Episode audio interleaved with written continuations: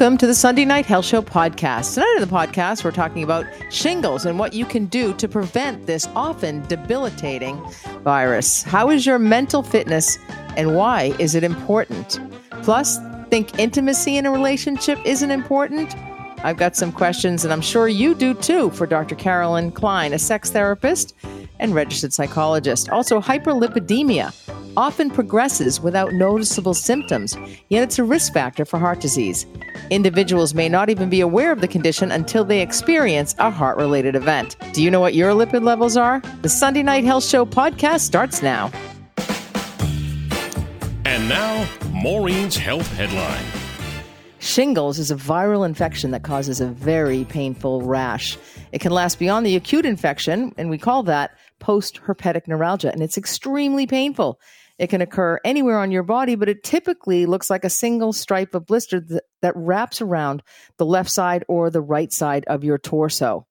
And it's caused by the virus. Shingle is caused, shingles is caused by the virus that causes chickenpox, which lays dormant in your body. Former Vancouver broadcaster Tamara, Tamara Stanners is speaking out and urging people to consider getting a certain vaccine to avoid an experience she just went through. Tamara Stanners is now recovering from shingles, and she's on the line to share her stories. Her story. Good evening, Tamara. I can't talk tonight at all. no, you're doing great. You're doing great. I like to say it's Tamara like mascara so many Tamara. different ways of saying. It. it's probably my Boston accent. I blame that on whenever I mispronounce I something. Tamara, like mascara, is on the line, and and you know what? You couldn't put mascara on, could you? Given no, the, the situation that you just went through, tell us about getting shingles. Okay, well, um, I guess the first part of it is I had no idea it was shingles. I just thought I was dying. Um, not just, I actually thought I was dying. The pain was incredibly extreme. And it started out as um, like neck and shoulder and back pain that I thought was the result of a fall that I'd had a week prior to the symptoms starting. Um, so I went to an osteopath to try and get some relief from the pain I was in and then very rapidly the symptoms increased even more and um and that's when I thought I was dying. I looked into the internet, obviously, because that's what we do when we're not nurses or nurse practitioners or doctors. Dr. Google. There you go. And Dr. Google told me terrible things about the things I thought I might have, like trigeminal neuralgia, which would be incredibly horrific because uh, it just never goes away. It's the kind of extreme pain that I was experiencing for the rest of my life, um, which I couldn't even fathom. And then I also thought I was having a stroke. There was that because the pain was so intense. I had these sharp, um, like red hot pokers being driven into my brain all over the right side. Um, sporadically. And, and you had the rash you had the rash on your eye as well, didn't you, Tamara? Right, but it didn't show up right away. Like that was the thing. It's like I, I felt like I had these fire ants trying to escape the right side of my face, and all these, you know, these pokers in my brain, and the pain in my back and my shoulders. And it wasn't uh, for two more days uh, until the actual rash showed up, and it went started on uh, my cheek, and then it went into my nose, and then it was around my eyes, uh, in my mm-hmm. mouth, in my nose, around my ear, in my scalp as well. That was Just terrible. Awful. And some people don't get that rash um, either. It takes a long time uh, for that rash to come after the uh, painful symptoms occur. Um, right. And so, when did you figure out that it was shingles? Um, so it was like two weeks ago, uh, and and I've had this like the symptoms started about four days before. I actually mm-hmm. figured out that it was shingles, and I went into emergency in the middle of the night. Uh, I couldn't sleep because the pain was too severe, and my husband just happened to be awake too, and he took me into the hospital where, you know, it, they really just took one look at me and said, "Hmm, it looks to me like you have shingles," and I was so relieved at that point because it wasn't then trigeminal neuralgia or a stroke. Um, and that I mean, I knew that it still could mean a very lengthy recovery. My uh, sister and brother and mom went through terrible battles with shingles, as did my grandma. But I, I also knew that it would eventually end, even if I was scarred, even if I still had some nerve nerve damage um, or pain. I knew that it would get better. Mm-hmm. And you got early treatment effectively, did you, with um, antiviral medication? And yeah. that lessens the chance of complications. And I, I mentioned the most common complication is post herpetic neuralgia, which is persistent pain it, that carries on once the rash goes away. And I've had a number of patients in my clinical practice who have had post herpetic neuralgia. Uh, they didn't yeah. come to see me for that, but happened to tell me their medical history, and that's what they had. And they were suffering tremendously. How are you doing right now? Well, it's still really early. Um, and I was just, I mean, today I was lying down because I'm really tired. So I was having a rest. And my right side of my, my, my right arm is incredibly uh, sensitive right now. The nerves are very sensitive and, and very cold. So I had it under, you know, the blanket and I felt something like crawling across my arm like a big bug. Uh, and I ripped off the blanket. I mean, it wasn't a bug at all. It was my nerve doing something weird. um, what if it was a bug? Nerve, yeah, it wasn't a bug. It was just, you know, from a bug. And so my, the the nerve pain is still there on my face and in my scalp, which is uh, it's really it's very painful there. Um, and then I still get the sharp pains, but they've definitely like the sharp poker pains in my brain.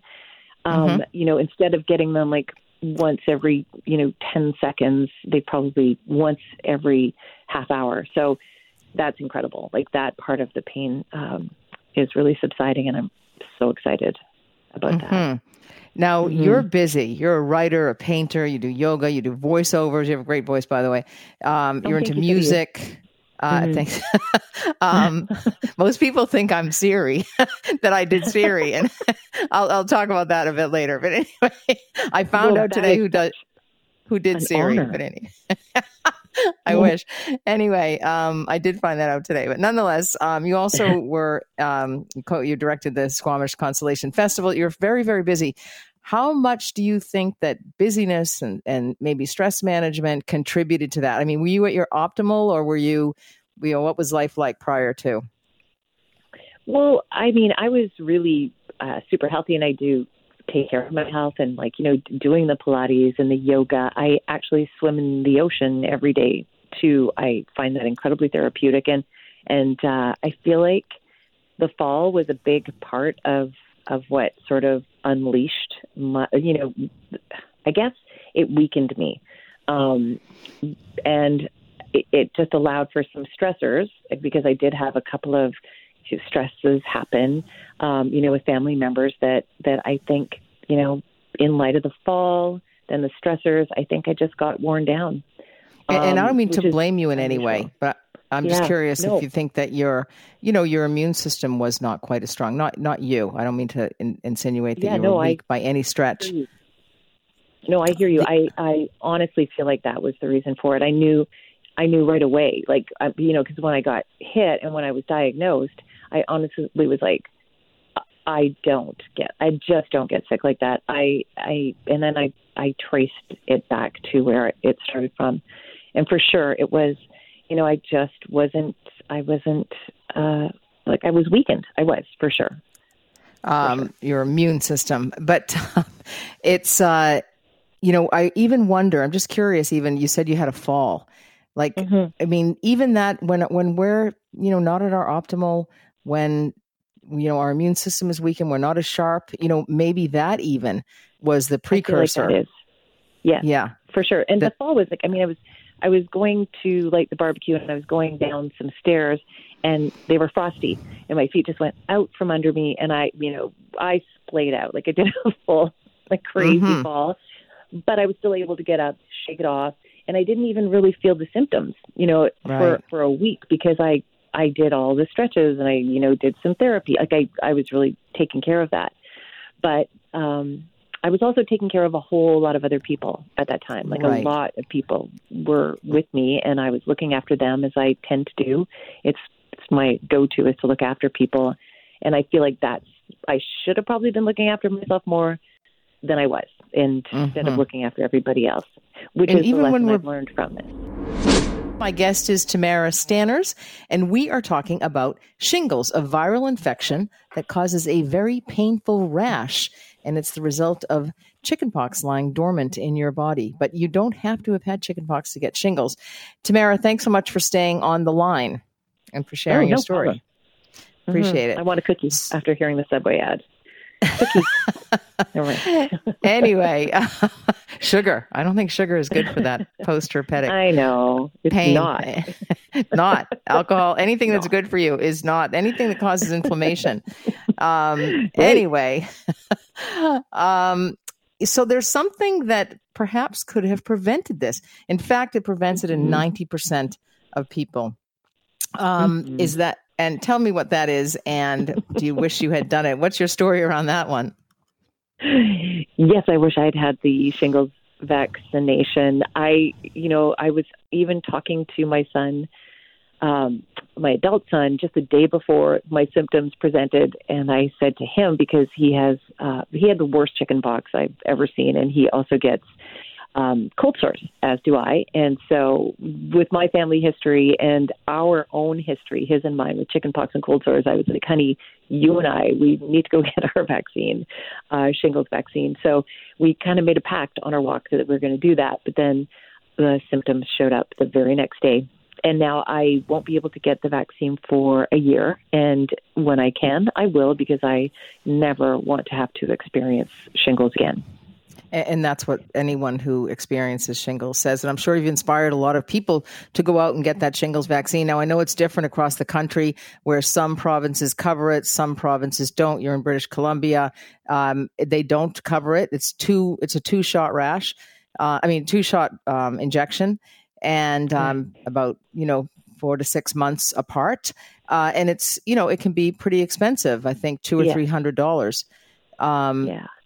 And but which is you know unfortunate because it's a preventive it's such an inexpensive way to prevent potentially long-term complications and you know people miss work and miss out on their lives. And um, i mean it really ought to be covered everywhere across the country. This is a simple one. But you went on social media and you suggested that people might get the uh, vaccination with the big V word, which a lot of people, which triggers a lot of people. People, you know, don't critically think.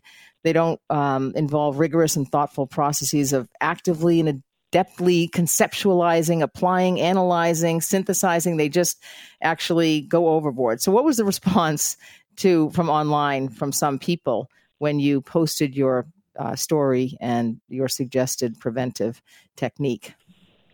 Well, first of all, I did do it as a public service announcement. I just felt like, you know, I was in so much pain, and I thought that if I could help just even one person by letting them know how terrible shingles are, um, you know, help one person just like who was maybe on the fence about the vaccine get it, then that was the reason I did it. I really didn't intend for it to blow up like it did because on on TikTok it had well, it has over a hundred thousand views.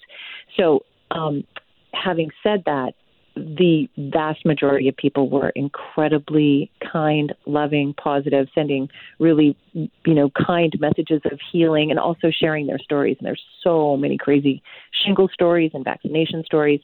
And then there were uh, the others, and they, I'd say it was a very small percentage, maybe 3%, who, you know, would call me a vaccine Nazi and, um, you know, criticized me for having a uh, shady immune system, and that's the only reason why I got the shingles. And you know, they were angry and scared, and you know, I, I understand there's been a lot of misinformation and disinformation, and you know, people have a lot of different opinions right now. But um, it was shocking to see the anger uh, Mhm. that came along with with it, you know, because I wasn't suggesting by any means that people had to, or I was just like, hey, if you want to, if you want to avoid something super painful, I advise you to get the vaccine. Here's a Yeah. good tip. Yes, exactly. But you know, you make a good point because there's so much misinformation and disinformation all over social media. And much like you did, a lot of people go to Dr. Google. A lot of people, you know, re- see things on social media by non-healthcare professionals who are on there just trying to make a buck or sell a program, over promising, under delivering. all around healthcare, in part because you know some people might not be able to afford it. Some people might maybe too busy to go to the doctor. There's long wait lists uh, to see doctors, but you know doctors do fit people in and, and, doctors are seeing tons of patients believe you me mm-hmm. they're seeing and oh, they're yeah. not on social media because they're too busy to get on social media so it's too bad because people you know evaluate information that is derived from social media versus experience or observation reasoning and and so people get upset and you know believe one thing that they hear or of course it's been politicized. But um yes. you know unfortunately we're out of time but i've loved having you on. And um i'm glad that you're feeling better.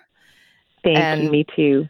and continue on this um, method of good health. Any final uh, words for people out there who might be suffering with this right now or people who are considering oh. they're on the fence about the vaccination well, um, I can say, I mean, uh, first of all, if you are suffering with shingles right now, my heart goes out to you. Um, again, I wouldn't wish it on anybody. It's it's just terrible. If you've had chicken pox, I would 100% advise you to get the shingles vaccine. It is, you know, I just again, it's a terrible thing to have to go through. Um, and for those of you who haven't had chicken pox, I did hear a story about a friend of mine who hadn't had chicken pox, but after seeing what I went through, went to get the vaccine and she's, you know, had some extreme reaction to it. But most other people have had just sore arms. So, I mean, you know, yeah, you make a good a point. The, sh- the, shingles vaccine is very painful, like really mm-hmm. sore arm. People can really feel like they're down and out with the flu and muscle aches. And anyway, I wish we had more time, Tamara, but we will yeah. certainly follow your story and uh, wish you all the best of health. Well, thank you so much, and thanks for having me on the show, Maureen. I, am going to keep listening. There's so many good things coming up. Well, the season is upon us, isn't it? At home, in the workplace, in our communities, classrooms, far and wide, in the media, online, and in the neighborhood stores, of course. This time of year can inspire festive gatherings, activities of joy, togetherness, Santa Claus, heartfelt memories with family and friends. For some, though, the holidays can be a challenging time of stress, adversity, and a difficult trigger of strong emotions, pressures, or even traumatic experiences. Mental health is so important, but it's particularly important at this time of year, which is why I've invited Dr. Shahana back. She's a professional speaker and family physician who empowers individuals and organizations to understand mental health's importance. She uses emotional literacy and provides clarity for personal and organizational well being. Thank you so much for coming back to the program, Dr. Shahana. It's my pleasure. Thanks for having me back. You are so welcome. This is a tough time of year for a lot of people and you know people can be can become unhinged at this time of year. This isn't you know people are grieving which we're going to be talking about that a little bit later on in the program uh, at this time of year. That makes the holidays so difficult if you've lost somebody th- especially the first year so especially this year. Um, and and so this is a very hard time. Even those who have you know who are pretty much ticking along throughout the year you know this time of year can you know, unlevel people. It can, there's so much stress, pressures, shopping, school, all, all sorts of things. Um, so last week you talked about the optimal health pyramid. Can we uh, briefly review that uh, for the listeners? And and I also want to just say to the listeners, if you have any questions, the number to call, 1 399 9898. Call or text 1 399 9898. Um, if you're having difficulty with this season, if you're experiencing some issues with your mental health as it relates to the holidays, or, or it doesn't, um, whatever the case may be, we're happy to answer your questions.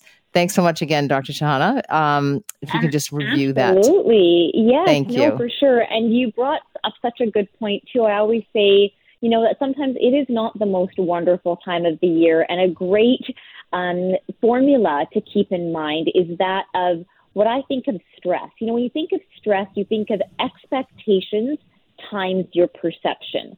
So it's very similar to, you know, when someone's planning for a wedding, when someone's planning for the birth of a first child, we tend to set that bar so incredibly high. And Christmas is no exception to that as well, right? It's having that perfect mm-hmm. present, that perfect tree, the perfect family gathering, those stress is simply is it wanting or is it expecting things to be different than they are, right? And when we have that bar of expectations that's so incredibly high, then all of the outcomes are on the what. And we have no control over the what. You don't have control over your certain relatives who may or may not make it onto your Christmas, you know, your Christmas list. You don't have uh-huh. control over so much. You've got control over the how, right? The how that you show up. And what you brought up so nicely right now was that optimal health pyramid. Looking at, at the foundation of that pyramid is what I call think better. So exactly this. How do you train your brain in order to because we're constantly categorizing and summarizing information in our brain. So, how do we actually perceive and think about stress, the things that are coming to us, and that we don't want them to come to us, but the things that are coming to us anyways?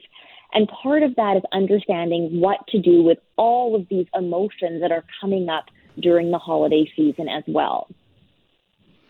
Absolutely. And, you know, so much can come up. And of course, the lead up uh, into the holiday season or or the pressure um, of the holiday season, all of the holiday parties, turning up, looking good. Uh, you know, maybe you had mm. pr- have problems at home.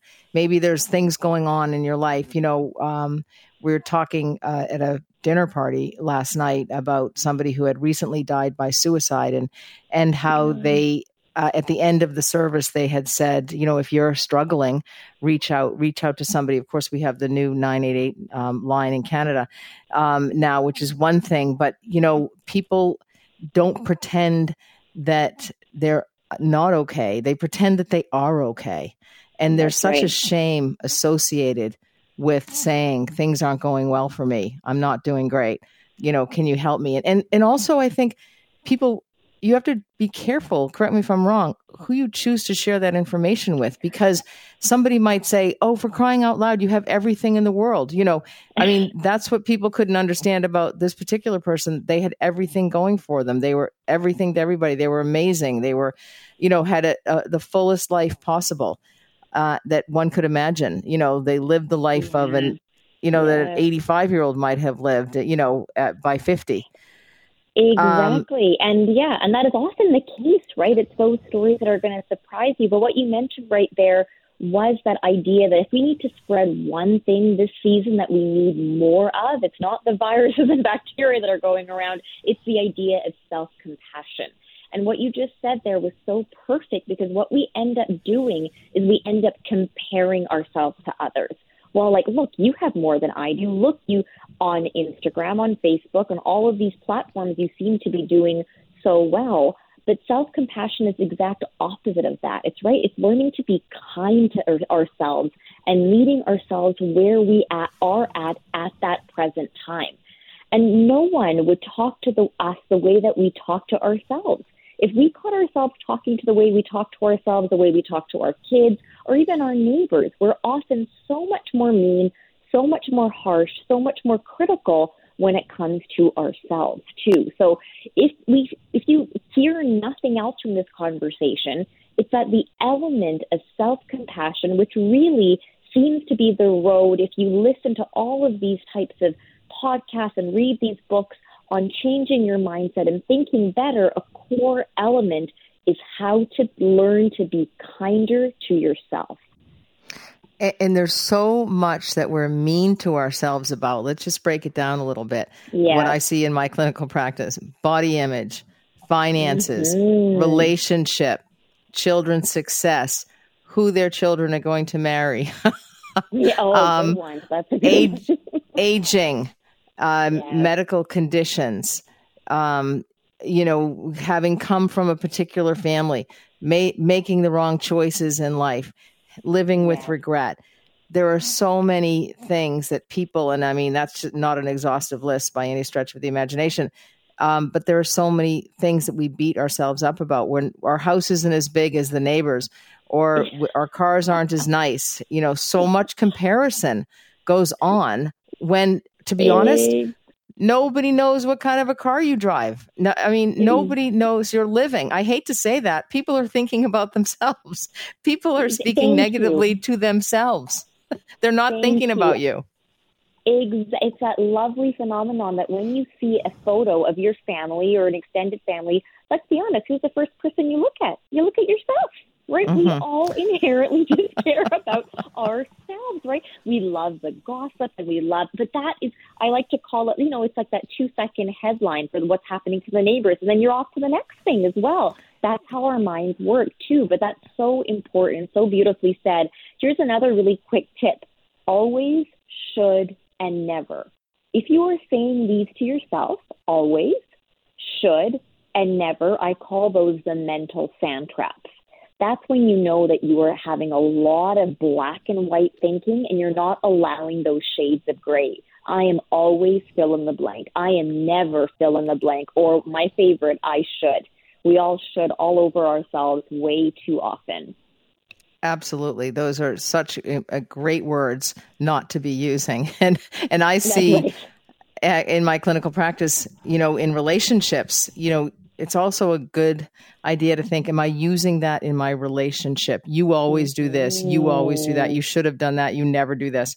Those are, yes. you know, uh, the kiss of death in a relationship yes, for, for utilizing exactly. those those words. And that's, of course, when we blame other people. That's all that people are doing is blaming somebody else for their own troubles because it's it's also so hard to look at ourselves. It's so hard to be self-aware. But you have a strategy for being more self-aware that can be very helpful for people. Can you tell us a little bit about that, please? Absolutely. Like the bedrock of emotional literacy really is how to become more self aware. And most people actually think they are really self aware until you start asking that question Do you pause? Before you react to your emotions. You know, we do one of three things with our emotions. We either suppress them, I love suppressing my emotions, we deny mm-hmm. we even have them, or we blame, just like you said. So the formula to become more self aware is so simple and it's S cubed or three S's. The reason is that every single emotion gives you a gift and three gifts to be exact. It leaves you with a sensation in your body. It tells you or sells you a story in your head. And it also acts like an emotional compass, pointing you in the direction of what you actually care about or value. Because if you didn't care about it, you really probably wouldn't have an emotion to that in the first place. So that's the high level. It leaves you three gifts what you feel in your body, the sensation, the story, the narrative that's going on in your head, and imagine holding that emotional compass. So, S, the last one, is significance. What do I actually care about? Right. Those are very um, challenging questions, I would imagine, for people. You know, I mean, I've written them down here because I want to remember them. What you're feeling. So, so maybe somebody is feeling heart palpitations or anxiety or discomfort or shortness of breath or difficulty swallowing. Those are the kind of symptoms that you're referring to. Right, exactly. If any one of us had to walk down a dark alley in a place that we don't know, before our brain can even think about it, we already have the sweaty palms and the racing heartbeat and the shortness of breath and everything else you mentioned on that list because anxiety can be very visceral and anybody who's ever you know gone into the emerge with a panic attack knows that it feels exactly like that right? It feels like something sitting on your chest too. Some people with anxiety might not have those sensations but it's equally and this i want to underline this point equally as important to recognize if you feel nothing if you mm-hmm. have a numbness, if you have a blunting. You know, I think we're living in a age where everything is just fine. You're fine. Are you right. are you actually fine? Right? So the absence of feeling that sensation is also information as well. But we call that like that disabandonment from your body. It's important that you just really start to check in with yourself. Even when you're driving, one of the first things I try to do is that can you actually drop your shoulders down just a little bit more and not mm-hmm. your, wear your shoulders as earrings like I often do, right? Where they're way hunched there because you're not even taking a breath before you're zooming off to the next errand or next place. So having, or when you're brushing your teeth, these little kind of stops along the way where you can go, well, actually, how am I feeling without using the word fine? We are talking mental health, uh, especially at the holidays, and optimal health pyramid with Dr. Shahana. Her website is drshahana.com. Thank you so much for staying on the line with me, Dr. Shahana. My pleasure. And right now, we're specifically talking about her strategy for being more self aware. And being self aware is so critical to having a mentally healthy life. If you have any questions or comments, the number to call is 1 399 9898. That's 1 877 399 9898. You can call or text me on the text line. All right, Dr. Shahana, we were talking about the feelings in uh, one's body as uh, part one of the S cubed um, strategy, and that's the sweaty palms, the heart racing, the fear, feeling of doom, um, any of those anxiety type symptoms that you might feel. So being aware of that. And then the next is moving on to the narrative. And is that the narrative in someone's head?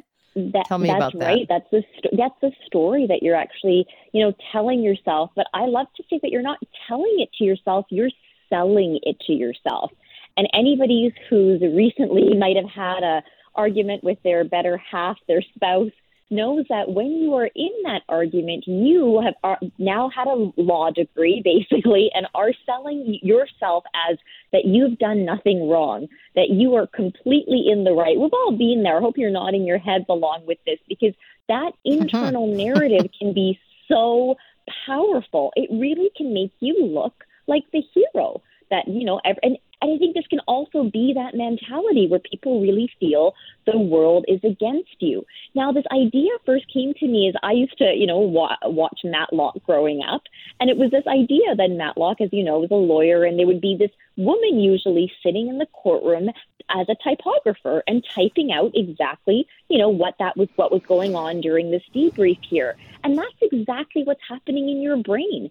There is somebody who's always narrating every step of the way. And I once had a 70 year old patient one time at the clinic, and I explained this idea, and I remember his eyes just literally felt like a light bulb came on, going, Oh my goodness, like I had never connected those dots. So the sooner that we realize that everybody has this inner roommate, this inner narrative, this inner radio station, I like to call it as well, you might not have control over the station, but what you do have control over is the dial right? Turning uh-huh. the volume up and down, up and down.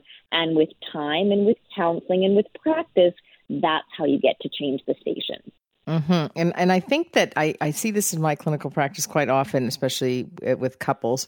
Um, sometimes people will say anything to win an argument. That's oh, part of their yes. sales pitch to their head, isn't it? yes, yes.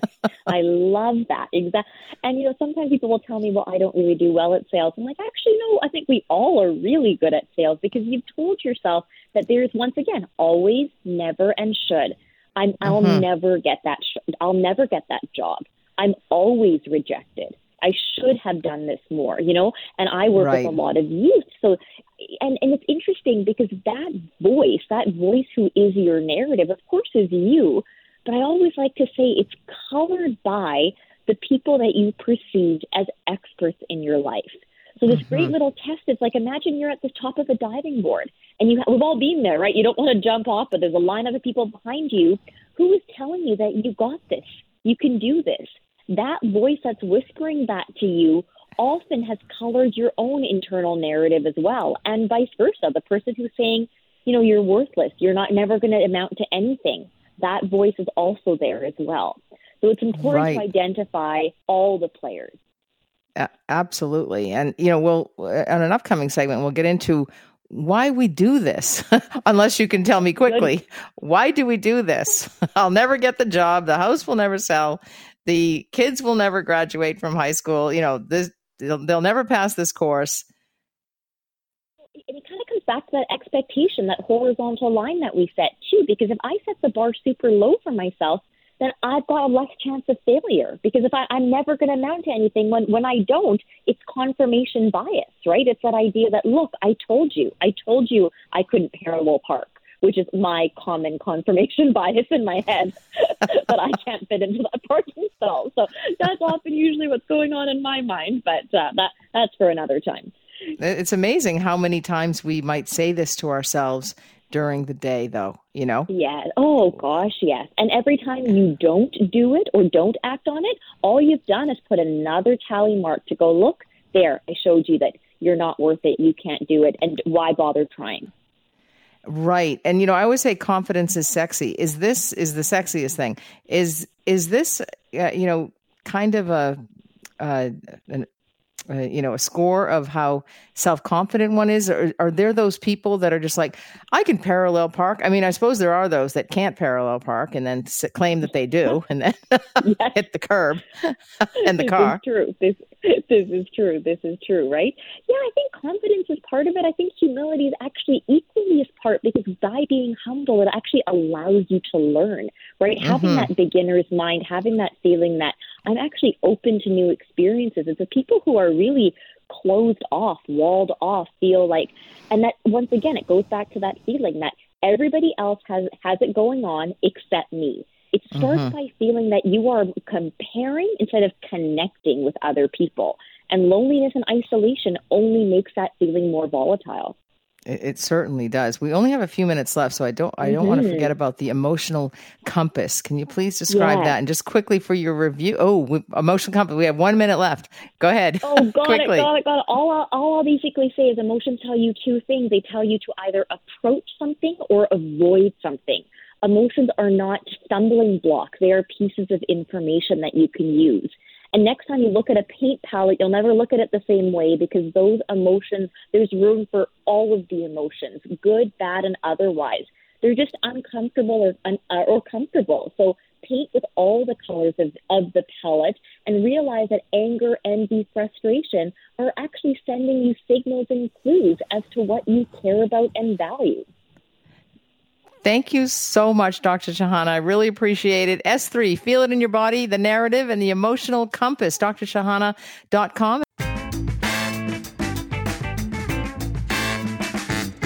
I'm delighted to talk about this segment because when consulting a sex therapist about the importance of intimacy in your marriage or relationship, it's essential to ask questions that help you understand, address concerns, and improve your overall connection. I have some questions, as I'm sure you do. And there's no one better to answer those than Dr. Carolin Klein. She's a sex therapist and registered psychologist. She's co founder and co director of the West Coast Center for Sex Therapy in Vancouver, Canada. Her clinical work involves assisting individuals, couples, and other partnership configurations to build and strengthen sexual and relational intimacy, overcome sexual shame, pain, and anxiety and bring more joy and curiosity into sexuality. She also regularly provides workshops and presentations to the general public designed to provide accurate information and challenge unhelpful ideas about sex. Good evening, Carolin. Good evening, Maureen. It's lovely to be speaking with you. Oh, so nice to have you with me. I should say, Dr. Klein. Um, not, at all, the, not at all. the doctor is in, and I really appreciate that. This is such a comprehensive, complex, challenging subject. I mean, so many people have issues relating to sex in their relationship. My my first question is what is intimacy important in a relationship and why is it so important? hmm Great question. So, my answer is intimacy is critical for our relationships. I always really love what Dr. Esther Perel says, the famous sex therapist, where she says the quality of our lives is determined by the quality of our relationships. And intimacy, whether it's sexual intimacy, whether it's emotional intimacy, you know, intimacy is really how close we and, and familiar we are to someone else. And sexual intimacy happens to be one of the forms of intimacy that partnerships often put a lot of value on so that they don't feel like roommates. Um, it's a shared activity that they often will not share with anyone else. So it's very exclusive to that partnership. And so intimacy is so important for us to feel like we are loved just the way we are, that our partners know us and we know them, that we have this more exclusive bond with them. Mm-hmm. And what are some of the common challenges couples face in maintaining intimacy, especially as the years go on and the boredom may rise with the same person, um, which is a common complaint I see in my clinical practice? And how can people overcome those? Yeah. Yeah. So I, I will say the very first biggest problem or hurdle we have is that we are still very much in a place in, in most societies where we don't talk openly about sex, which makes it really hard for partnerships, couples to actually evolve their sexual intimacy, for it not to become stale and boring because they don't talk very openly about it. And like you're saying, the problem is it becomes very stale whenever we do anything over and over and over again the same way. So one of the things I often will say to my clients and when I'm giving talks to the public is I say that desire in the brain works the same for food as it does for sex, as it does for watching a movie. And so I always say that, you know, I love sushi. Sushi is one of my favorite foods. But if I win a gift certificate that allows me to have sushi from my favorite restaurant delivered to me every night for the next five years, it's not going to take me probably more than five days before I start to get tired of having that same sushi. And so if couples do the exact same thing sexually in the same way at the end of the night, they brush their teeth, they wash their face, they climb into bed, uh, they do things in the same order, they kiss here, touch there. Over time, it's really hard for the brain to desire the same thing repeatedly. So the key is for couples to communicate, and the key is for couples to find ways within their morals and values to bring in novelty and newness, just like they do with the non sexual parts of their intimacy. Just uh-huh. like you mm-hmm. might not go to the same place every year to travel, you don't want to go to the same place sexually every time you're together with your partner. And you know, it's hard to believe, but it's 2023 and sex is still a taboo subject and there's so much shame associated with it and people are so embarrassed to talk about it. This is what I see and this this is people, you know, 30s, 40s, 50s, 60s, 70s, well, by 80s they might start to realize that uh, it's okay to talk about. Um, but it's a hard thing for couples to um, talk about uh, even with uh, a clinician, a, a sex therapist, a healthcare provider, a physician. Um, and it's equally as hard, if not harder, to talk about sex with their own partners. Yet this is the most intimate relationship. Why is that? Yeah. Oh, such a, a, huge question. It's a great question. And I think it's again because we don't talk about it enough societally. People don't know if they are normal for what they desire or don't desire, for what their body does or doesn't do. You know, because we don't talk about openly, everyone's wondering Am I normal? And if I share this, will my partner be appalled? Will they still respect me? Is this okay? And therefore, they keep it hidden because, of course, they don't want to, you know, lose the person who's most important to them in their lives. Um, so I think you're right. Many times we call it intimacy, and yet I often say that sex is sometimes the least intimate thing a partnership does. They know each other so well of what they want in retirement and how they grew up, but they have no idea how they each are actually uh, thinking about sex, wanting sex, etc. Exactly. This is a question that um, I get in my clinical practice quite a bit, and it's around um, porn, the use of porn. Um, you know, men and women both view porn, but oftentimes uh, somebody typically in the relationship, if it's a heterosexual relationship, the the woman considers um, the the man is ashamed that he may view porn, and the woman considers that cheating. What are your thoughts on on that? There we have a breakdown in communication. I understand that, and, and kind of an understanding around it, and and there's no talk about this. It may be that uh, the woman suspects it um, or the husband has been caught, or the male partner has been caught, or whatever, and there it can blow up a relationship. Mm-hmm. It definitely can. I see those cases all the time in, in our office. You're absolutely right. And I think, you know, just to rewind for a moment to what you were saying, I think you've hit the nail on the head. It, you know, when that happens, either there has never been a conversation in the first place and someone will say, well, I didn't consider that a breach. And the other person says, well, how could you not consider it a breach? You were doing it in privacy or it clearly was a breach. There had been a promise not to. And of course, any breach is going to be destructive for a relationship. But if we, for a moment, put the breach aside and just talk about the insecurity that, as you're saying, it's often many women who are concerned about pornography more than the male partners are. And for many women, it's it's because porn is so fictional, and to, for, to think that their partner is becoming aroused to something that doesn't necessarily look or act like they do because it's a fictional representation can feel very threatening for a lot of women. It can feel very scary if they feel like their partner is turning to pornography rather than coming to them, or it can bring up their body image concerns.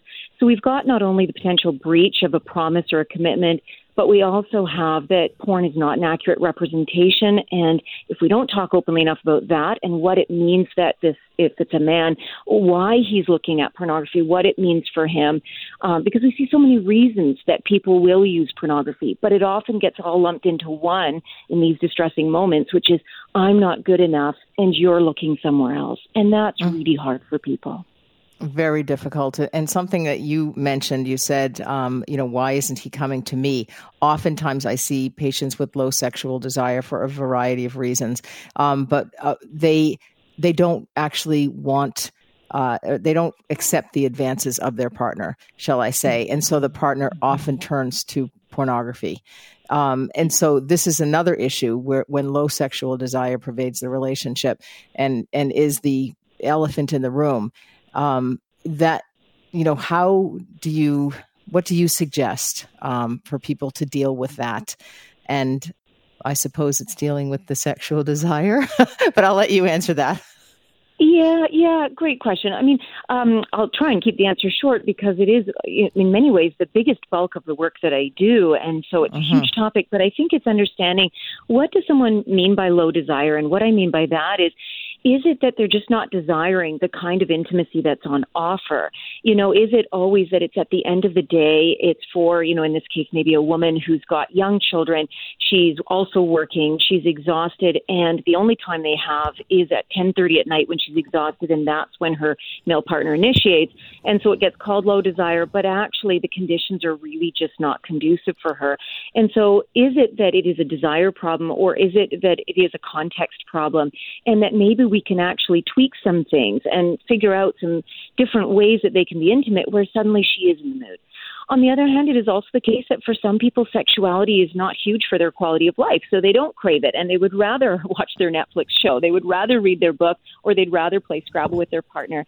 And so I think it usually is how do we do a deep dive into why she's not interested? And also, again, what, as you're saying, what is the pornography to him? Is that to him a solution to the problem that he's got no sexual intimacy with his female partner? So, first is understanding it and then seeing is this something that we can actually fix? Is this something that is truly a desire discrepancy or a context issue?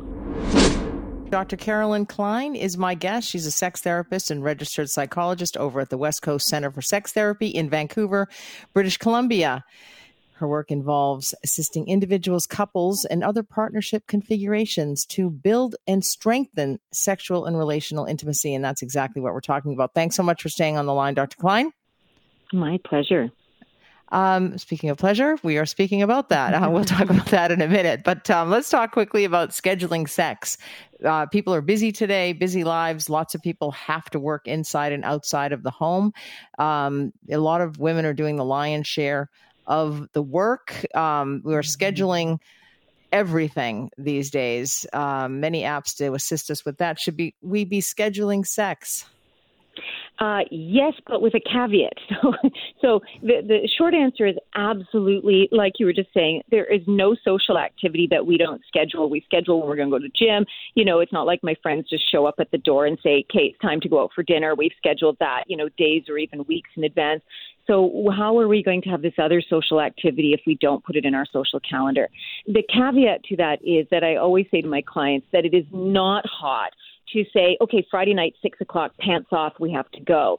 Um, that's you know pressure, and it feels like duty. So when I say scheduling sex, what I really mean is scheduling time to connect, just like you did early on in dating. You schedule time so that you make sure you have your shower and you feel good in your body, and you come with your breath fresh, and you you you spend time talking to your partner and connecting over dinner or over a movie or whatever it is so that probability wise, you have a higher percentage that it will lead to sexual intimacy. Not every time, but you know, a, a, much greater percentage than if you're just waiting for sexual desire to fall from the sky while you're vacuuming the house and dealing with emails. So we do need to schedule time for intimacy. Yes. We certainly do. I mean, so I had so many responses to that um, story that I put on about are you actually really living if you're not scheduling sex? And so many messages saying, do people schedule sex? You're kidding. We schedule sex. Sex should be scheduled. I mean, it was unbelievable.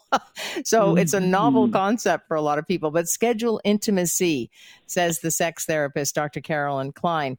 Um, let's talk about desire uh, people think that desire comes first, especially after, you know, they, they still believe in this concept after 10, 15, 20 years of, of a relationship or a marriage. Tell us about desire. Hmm. Yeah, you're exactly right. That was the long-held thinking that desire should inherently be kind of coursing through the body as sort of a biologically driven experience.